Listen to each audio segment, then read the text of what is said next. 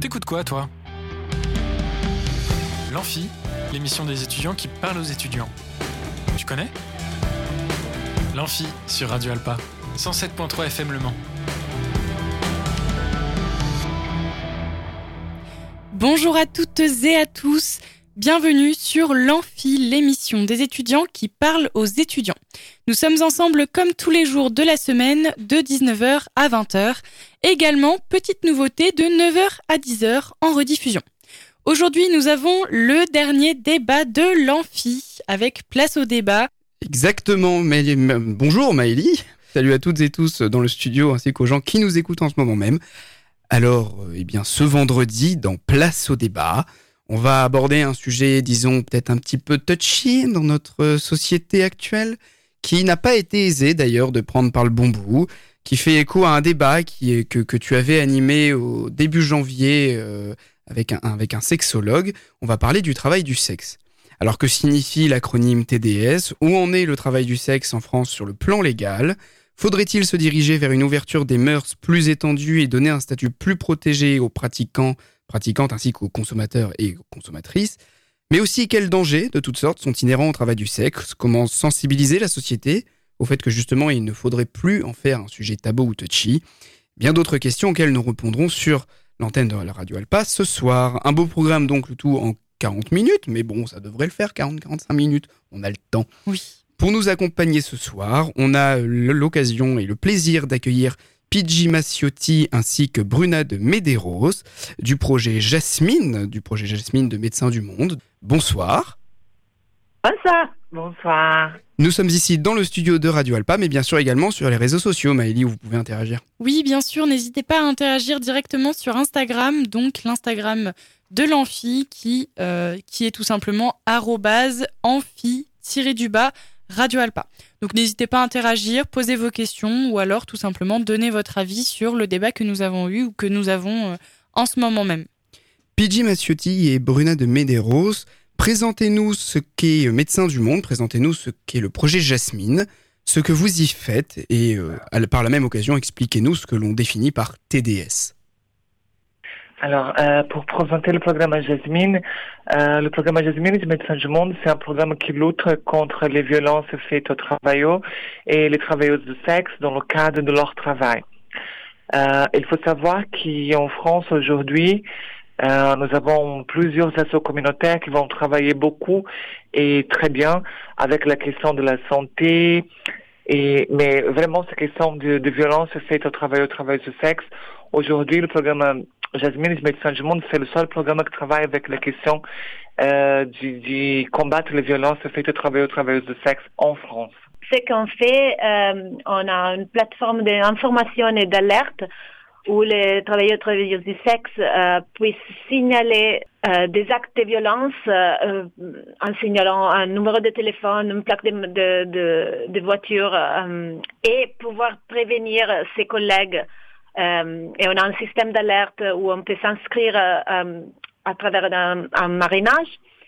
Et comme ça, les travailleurs et travailleuses du sexe peuvent se protéger et alerter ses collègues euh, et éviter de, de, faire de mauvaises rencontres dans le cadre de son travail. Donc c'est ça qui pratiquement on gère ce système d'alerte qui est porté par la communauté. D'accord. Alors, il y a, voilà. y a euh, il me semble que, alors, euh, j'imagine que pro, si on tape projet Jasmine sur Internet, on va pouvoir euh, accéder à, à, ce site pour les personnes qui, oui, qui, qui, en ont besoin. Il y a un site d'information, il y a plein d'informations sur la santé, sur les droits, les droits, sur l'accès, sur l'accès aux soins et sur l'accès aux protections juridiques en cas de violence. Et c'est le projet Jasmine, projet jasmine.org. D'accord, ok, pas de problème. Alors j'annonce aussi euh, pour euh, faire euh, quelque chose de local que par exemple sur Nantes, il y a l'association Paloma qui s'occupe notamment de venir, de subvenir tous les jours aux, aux besoins des travailleurs et travailleuses du sexe dans l'agglomération nantaise. Donc ça fait, c'est un exemple d'autres organismes comme ça qui, de manière plus locale, agissent pour les droits de ces personnes-là. Alors ces personnes-là, justement, bon, euh, travailleurs, travailleuses du sexe, il y a, y a diverses professions, si on peut appeler ça comme ça, mais euh, il y a plusieurs professions dans les travailleurs et travailleuses du sexe, euh, acteurs, actrices euh, de films pornographiques, mais les, personnes prostituées, par exemple, aussi, et sûrement d'autres. Ce sont des activités qui, à ce jour, sont peu reconnues, voire interdites peut-être en, France. Qu'en pensez? Quid de, de, la libération totale des mœurs face à des professions qui sont plutôt mal vu dans la société? C'était une question? Oui, c'était une question, oui. Que, que penser de la libération euh, des mœurs euh, face à des professions qui sont mal vues dans la société? Ah, ok, merci.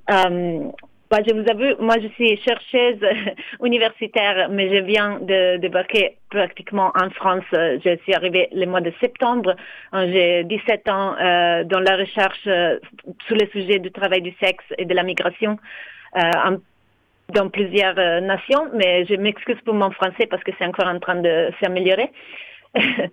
Euh, qu'est-ce qu'on pense? On pense bien sûr que le moralisme euh, c'est très mal placé pour pour adresser pour pour adresser les problématiques de la société. C'est pas avec le moralisme, c'est pas avec le, le prohibitionnisme qu'on va euh, résoudre des problèmes, euh, des problèmes d'accès à l'égalité euh, des genres, l'égalité d'accès au marché du travail euh, et à la migration libre. Euh, je pense que on pense, Médecins du Monde, notre projet et toutes les associations communautaires de TDS on lutte euh, pour l'accès aux droits, parce que c'est qu'avec l'accès aux droits qu'on peut améliorer les conditions euh, et on peut, et on peut, se, euh, on peut se rapprocher à, combattre les causes des problèmes sociaux. Parce qu'avec le, prohibition, le prohibitionnisme, Exactement. Hein, on, on, on va empirer les problèmes des gens les plus vulnérables. Donc maintenant, en France, la loi de 2016 prohibe euh, le travail du sexe en pratique, même si la, la, vente des services sexuels en soi n'est pas un crime, mais tout, tout ce qui est autour est criminalisé. Donc la charte est criminalisée, les clients sont criminalisés. Si, euh, si tu loues une maison en TDS, tu es criminalisé. Donc la, la, personne qui, qui, fait du travail sexuel ne va pas à, à s'exposer comme TDS parce qu'il va perdre immédiatement son logement. Euh, on ne peut pas travailler ensemble parce que si tu travailles avec une copine ou avec un copain pour te protéger, l'un de vous deux ou tous les deux, vous, vous allez vous faire euh, euh, criminaliser comme proxénète l'une de l'autre. Donc, enfin, à, à, la fin, cette loi pénalise les travailleuses et travailleuses du sexe directement, même si c'est même si c'est en théorie décriminalisé. Oui, c'est une c'est une forme de dépénalisation, mais euh, plus ou moins finalement. C'est ça fait passer pour, mais plus ou moins. C'est une pénalisation. C'est le travail du sexe continue à être criminalisé. C'est pas une dépénalisation. Euh, je suis très euh, très stricte là parce que la dépénalisation, ça veut dire la décriminalisation, c'est ce qu'on veut et c'est euh, le traitement du travail du sexe avec les droits communs, c'est le, règlement du, travail du sexe comme un travail. D'accord. Comme les autres. Okay. C'est pas un manque de, de, de, réglementation, mais c'est de l'accepter comme un travail, comme, euh, comme une activité rémunérable, une activité qui s'il n'est pas consentie il y a plein de lois contre le, le travail forcé, donc euh, il y a plein de lois contre le viol, euh, et cette loi doit être mieux euh, enforcée, mais il ne faut pas faire des autres lois contre le travail du sexe parce que ça va fragiliser les, travail du sexe même, toujours. Et, par rapport à, la loi de 2016, par exemple, c'est une loi qui, qui, a l'excuse de protéger euh, les TDS en question, les personnes qui font le travail du sexe en question. Mais dans ce cas-là, la, loi ne protège pas du tout les personnes en question.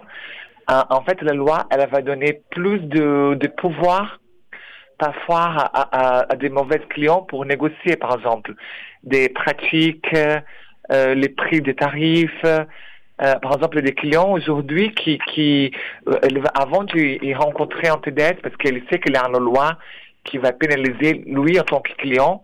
Donc, il va essayer de parfois négocier euh, la question de préservatif, euh, la question de prix. Euh, donc la loi, elle la protège de rien la personne concernée. Elle va exposer au pire les personnes concernées. Euh, moi, je suis une femme trans. Euh, je suis brésilienne. Je suis arrivée en France en 2015.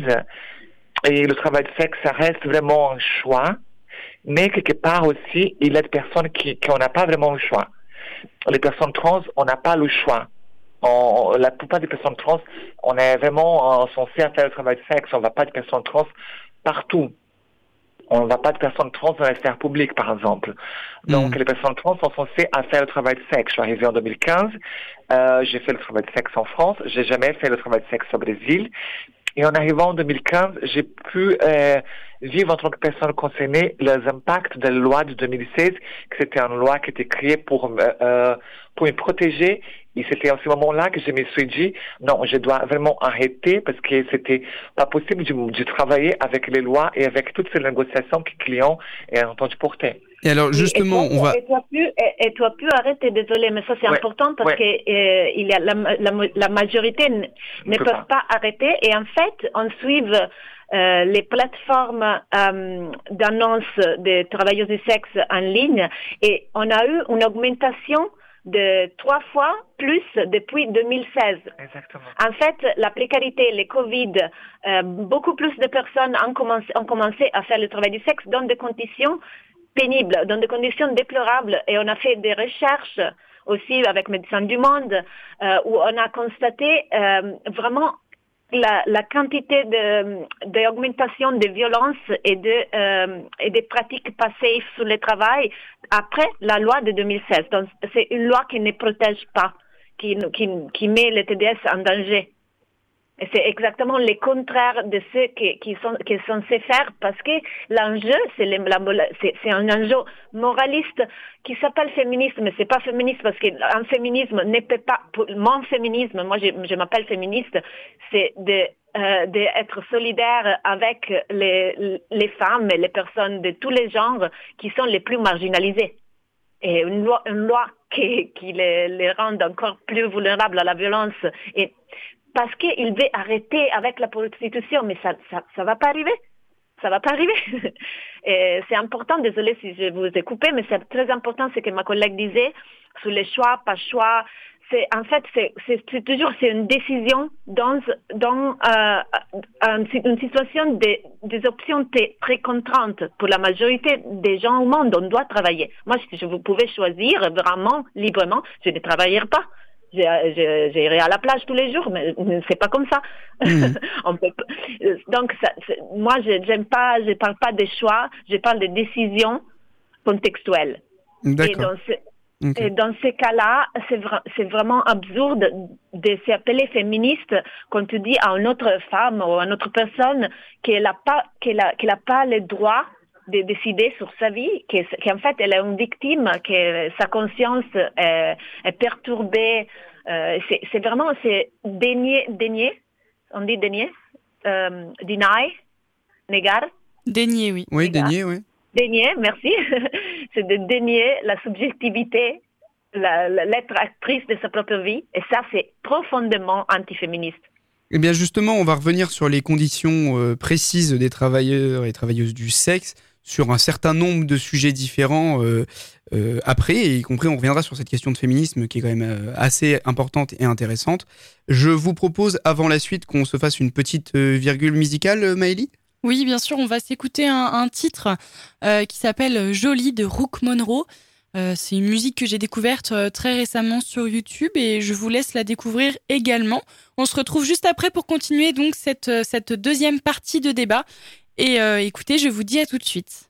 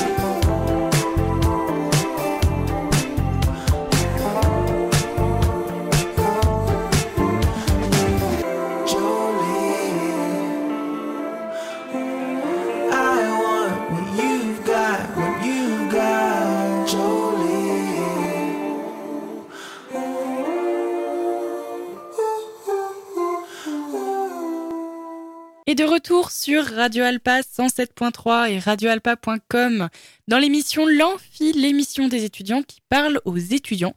Et euh, nous parlons, euh, nous pardon, nous abordons un, un sujet un peu touchy dans le débat ce soir. Le Exactement. dernier débat avec, euh, avec Mathurin. Exactement, vous êtes bien de retour sur les ondes de Radio Alpa, en effet, dans l'amphi pour cette seconde partie de Place au débat qui aujourd'hui s'intéresse au travail du sexe en France. N'oubliez pas de réagir et d'interagir sur les réseaux sociaux, Maëlie. Oui, n'hésitez pas à interagir, poser des questions, donner votre avis sur le débat, sur, sur les sujets abordés, donc directement via la page Instagram amphi-du-bas Radio Alpa. Je rappelle en deux mots ce qui a été dit dans la première partie de cette émission. On a donc euh, abordé le projet Jasmine de Médecins du Monde, qui est un projet euh, d'accompagnement euh, et d'aide, euh, tout comme par exemple le projet Paloma qui est à Nantes pour les travailleurs et travailleuses du sexe. Donc on entend aussi sous l'acronyme TDS, qui donc sont donc toutes les professions euh, liées, eh bien, euh, comme son nom l'indique, hein, au travail du sexe. Donc euh, nous avons euh, deux personnes du projet euh, Jasmine qui sont avec nous. Est-ce que vous êtes toujours là? Oui. Oui, donc nous avons avec nous euh, Pidgey Macciotti et euh, Brunade Medeiros. On va euh, continuer peut-être euh, cette, cette émission avec cette question. Faut-il dépénaliser Faut-il légaliser? En tout cas, c'est ce que vous semblez dire, c'est que pour la protection de ces personnes-là, c'est nécessaire. Il est, quel cadre justement légal pourrait-on envisager pour, pour, euh, euh, ces professions-là. Quelles, quelles, quelles seraient les, de bonnes propositions pour que ces personnes soient protégées euh, légalement, socialement, j'imagine aussi d'un point de vue sanitaire? Oui, donc euh, euh, il ne faut pas chercher très loin, en fait. Euh, c'est la, la meilleure possible manière de euh, réglementer, euh, régulariser le travail du sexe, euh, c'est la décriminalisation, voire dépénalisation. C'est un modèle qui prévu la, le- la rentrée du travail du sexe dans le droit commun, euh, simplement, tout simplement d'enlever tout le, les, les, les pénalisations, tout euh, les, le- les lois criminelles du travail du sexe et de le reconnaître comme travail, comme un travail, comme une activité euh, de, de travail. Euh, ça ne veut pas dire la légalisation la légalisation, ce serait de faire une loi spécifique qui détermine quel, genre de travail sexuel est légal et quel genre est criminel. Ça, euh, reproduit euh, deux euh, classes, deux, classes différentes de, travail du sexe où ça reproduit de nouveau une partie qui est pas légale et donc pénalisée, donc ça sert à rien.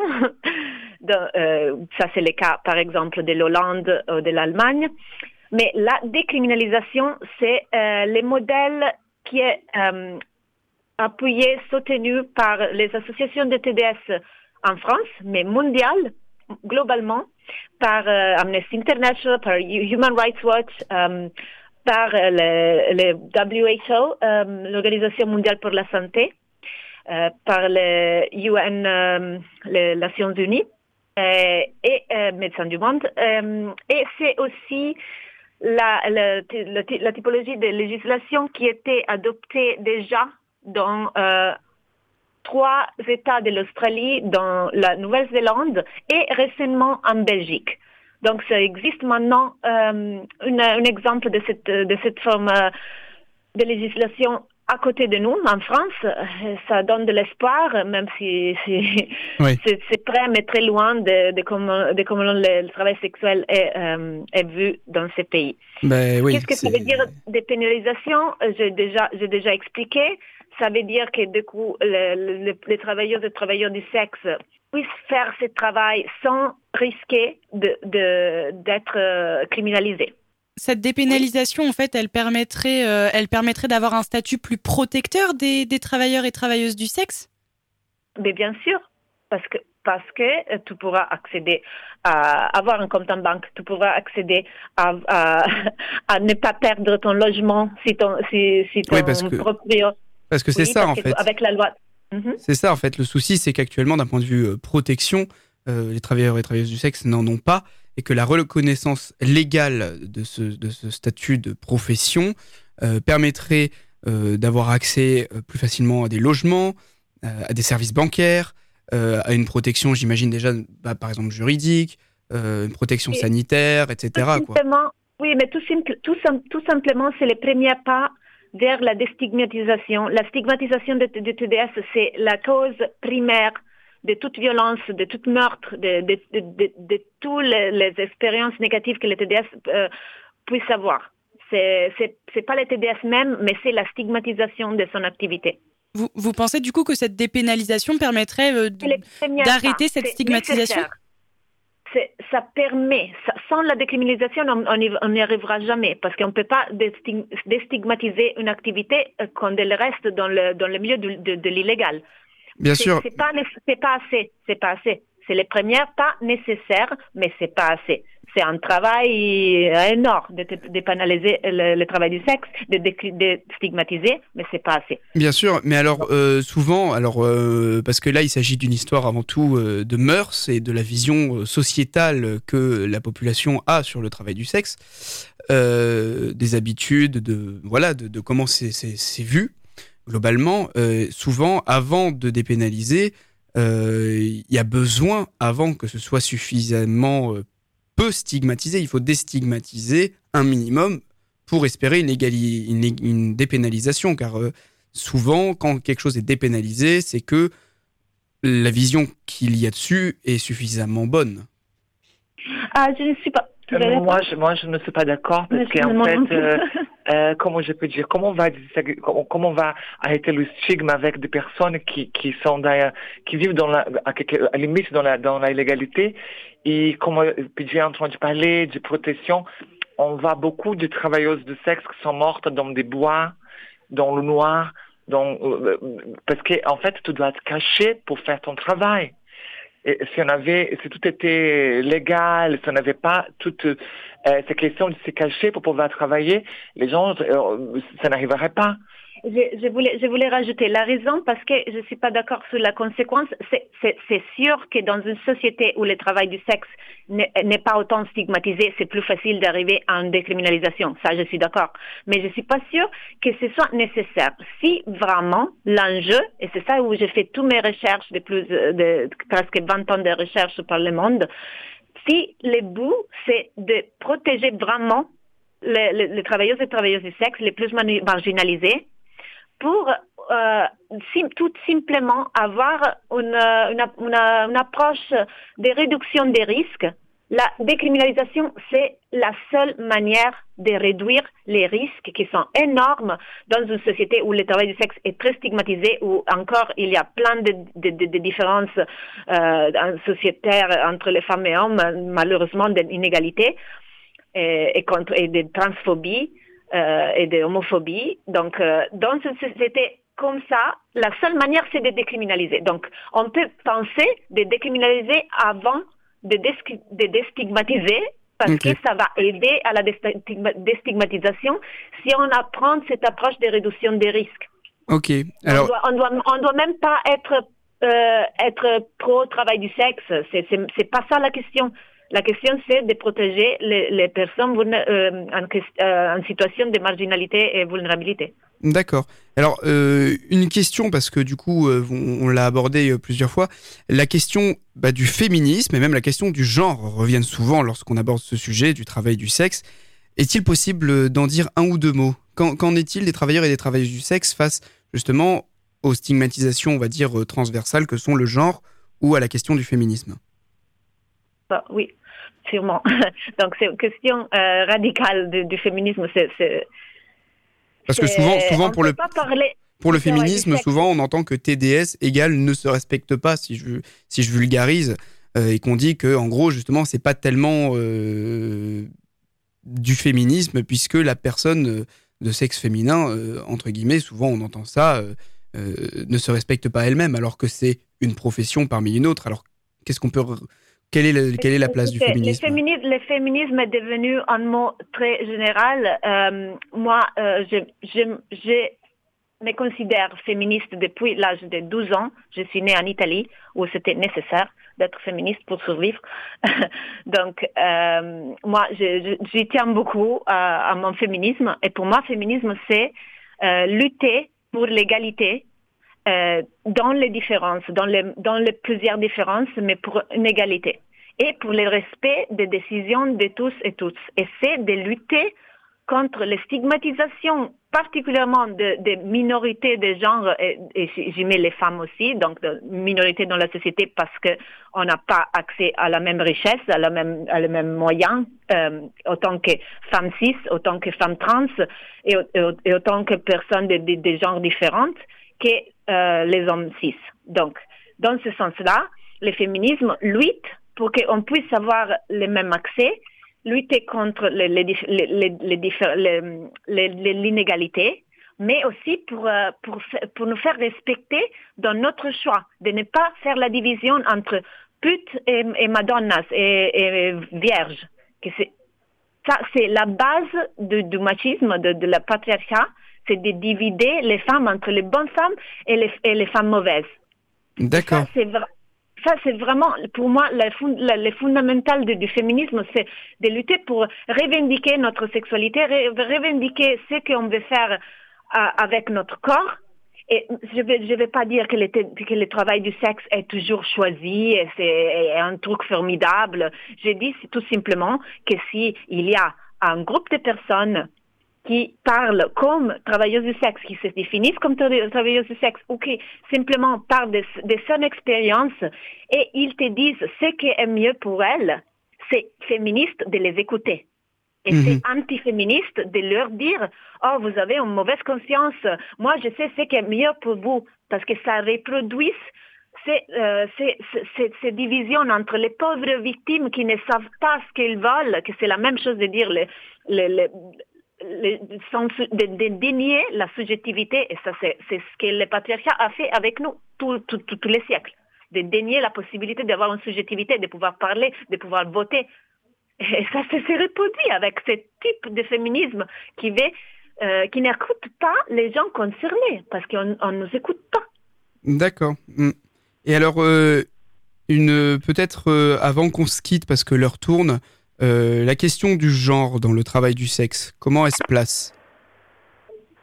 Comment se place la question de genre Ouais. C'est- central parce que je trouve que c'est une question d'accès euh, à la richesse, la richesse on ne dit pas, mais euh, aux moyens économiques Donc, dans le monde, on sait que le 1% de la richesse est encore dans les mains des, des hommes cis. Et on sait que c'est les moyens de payer pour le sexe, c'est plutôt entre les, hommes cis. Et, c'est euh, un asset, asset en anglais, je ne sais pas en français, désolé. C'est euh, une possibilité que les, que les femmes cis, les femmes trans et aussi euh, certains hommes, euh, plusieurs hommes aussi, cis et, et trans, euh, d'utiliser sa sexualité pour, euh, pour pouvoir avoir un meilleur moyen de, de, de vivre. Et pour, euh, surtout pour les femmes trans, comme disait ma collègue, euh, il y a une discrimination, discrimination dans, le, dans le monde du travail euh, normal, normal, entre guillemets, euh, gui- guillemets, Guillemets. guillemets, euh, qui, qui, qui ne permettent pas d'avoir le même accès.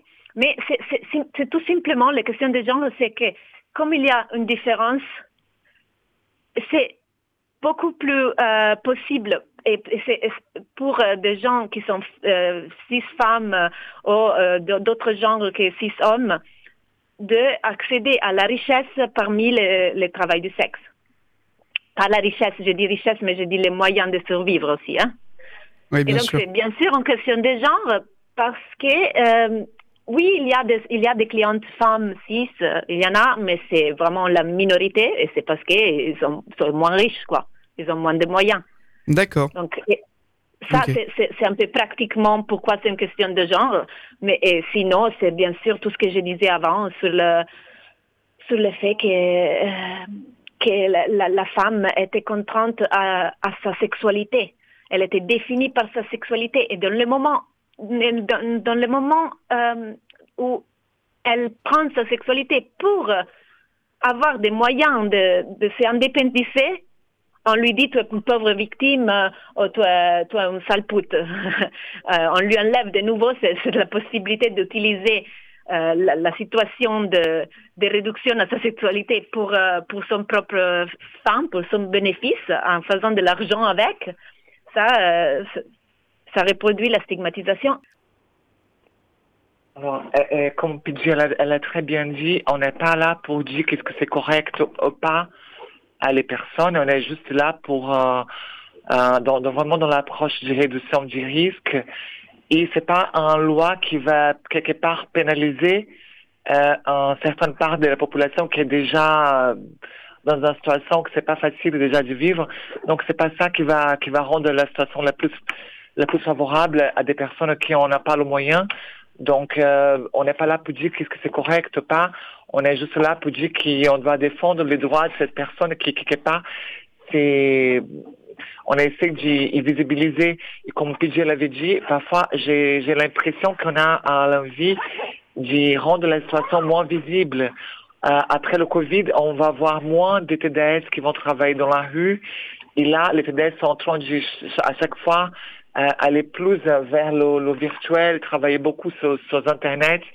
Et dans cette condition, on a un isolement énorme parce que il y a plusieurs associations qui font des, des maraudes en présentiel et vont toucher ces populations. Mais les gens qui sont en train de travailler à, sous Internet sont des populations très, vraiment très isolées. Et sont des personnes qui vont pas avoir vraiment euh, la possibilité d'avoir accès aux droits, aux soins. Donc, donc euh, Médecins du Monde est là pour vraiment travailler dans cette approche, dans la réduction du risque. On n'est pas là pour dire qu'est-ce que c'est correct ou pas. D'accord. Voilà. Eh bien, merci euh, Bruna de Medeiros et Pidgey Macciotti d'être venus sur les ondes de Radio Alpa 107.3 FM Le Mans. Je rappelle que vous êtes du projet Jasmine de chez Médecins du Monde. Donc le projet Jasmine euh, qui a pour rôle de protéger et euh, dans les situations actuelles euh, et d'accompagner les travailleurs et travailleuses du sexe. Je me permets également de remercier l'association Paloma euh, de Nantes qui œuvre pour aider les TDS à survenir à leurs besoins vitaux euh, dans la région et notamment sur l'agglomération Mancel. Euh, ils ont, euh, ils- après contact avec eux, ils auraient bien voulu euh, participer euh, à cette émission et trouvent ça important d'en parler. Mais bon, on n'a pas trouvé de disponibilité commune. En tout cas, merci à Paloma, merci à Médecins du Monde et au projet Jasmine pour les actions qu'ils mènent en faveur des TDS. Merci à toutes et à tous d'avoir euh, écouté euh, cet échange. Euh, Maëlie, je te rends l'antenne. Quant à nous, bah, on se retrouve pas puisque c'était euh, mon dernier, ma dernière intervention, mon dernier débat dans l'amphi. Je quitte l'amphi à partir de ce soir, mais vous inquiétez pas, on se retrouve très vite puisque je prends l'antenne avec euh, Églantine Lévesque à partir du 2 mars euh, dans Place au débat, une nouvelle émission qui sera donc exclusivement euh, du débat. Donc rendez-vous le 2 mars à partir du 2 mars à 20h sur l'antenne de Radio Alpa. À plus. Merci. Salut. Merci beaucoup Mathurin donc pour cette dernière chronique débat. Euh, C'était un plaisir de t'accueillir sur l'émission et ce sera toujours un plaisir euh, si tu reviens euh, faire quelques Je reviendrai peut-être ici et là. quelques débats ou quelques émissions avec nous. En tout cas, c'est un plaisir de t'accueillir toujours. Avant de passer à la suite, il est temps de se faire une petite pause musicale. On s'écoute tout de suite Cannon's Fire for You et je vous dis à tout de suite.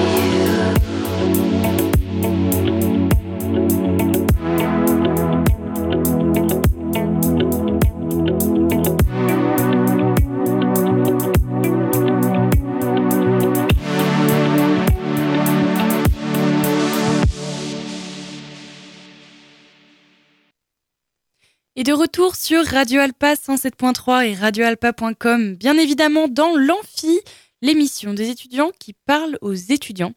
Et il est l'heure, chères auditrices et auditeurs, de passer aux choses sérieuses. C'est le moment pour vous de jouer et tenter de gagner des cadeaux. C'est l'heure du jeu. C'est l'heure du jeu, c'est l'heure, du jeu, c'est l'heure du jeu, c'est l'heure, du jeu, c'est l'heure du jeu, c'est l'heure, du jeu, c'est l'heure du jeu. Ce soir, vous jouez pour tenter de gagner une place de concert pour aller voir Charlie Winston en concert le vendredi 3 mars à 20h à l'Oasis. Alors, c'est un concert organisé par Superformat et pour gagner cette place, il vous suffit tout simplement de trouver le titre de cette musique.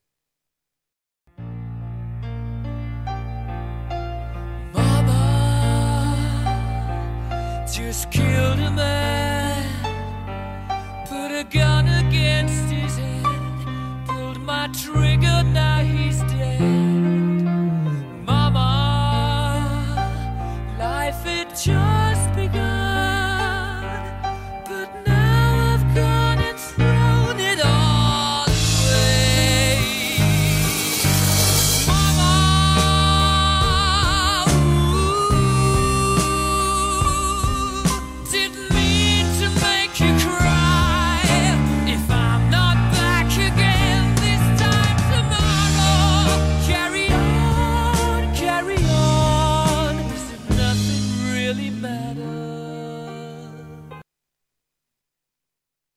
Voilà, alors si vous avez le titre, n'hésitez pas, allez-y, envoy- envoyez-moi euh, votre réponse sur Instagram à l'arrobase amphi-du-bas Radio Alpa ou appelez au 02 43 24 37 37. 02 43 24 37 37. Il faut appeler donc pendant la pause musicale qui va suivre, on est tout oui. Attention, c'est votre unique chance de gagner. On s'écoute Breakbots avec euh, deux, deux titres Fantasy et Translate. Et je vous dis à tout de suite.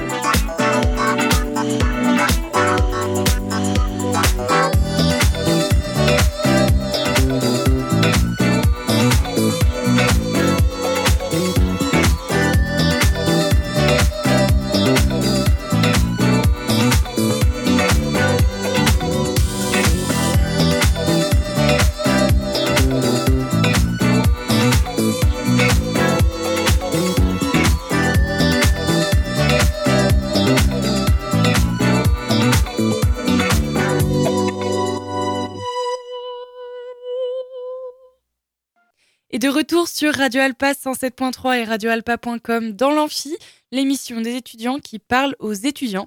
Alors juste avant cette pause musicale, je vous ai donné la chance de jouer et euh, de gagner une place de concert pour aller voir Charlie Winston le vendredi 3 mars à 20h à l'Oasis. Pour cela, il vous suffisait tout simplement de trouver le titre de cette musique.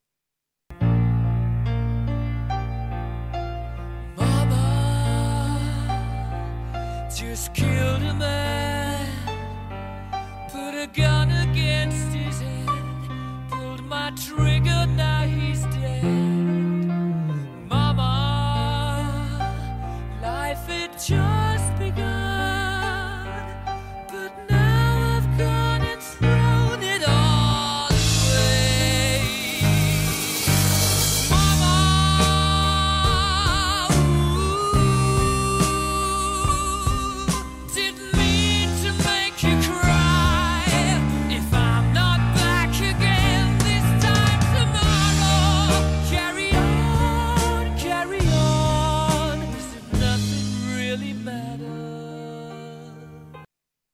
Eh bien, c'était tout simplement Bohemian Rhapsody de Queen. Voilà, c'est une musique qui est très connue. Vous aviez la possibilité de gagner cette place.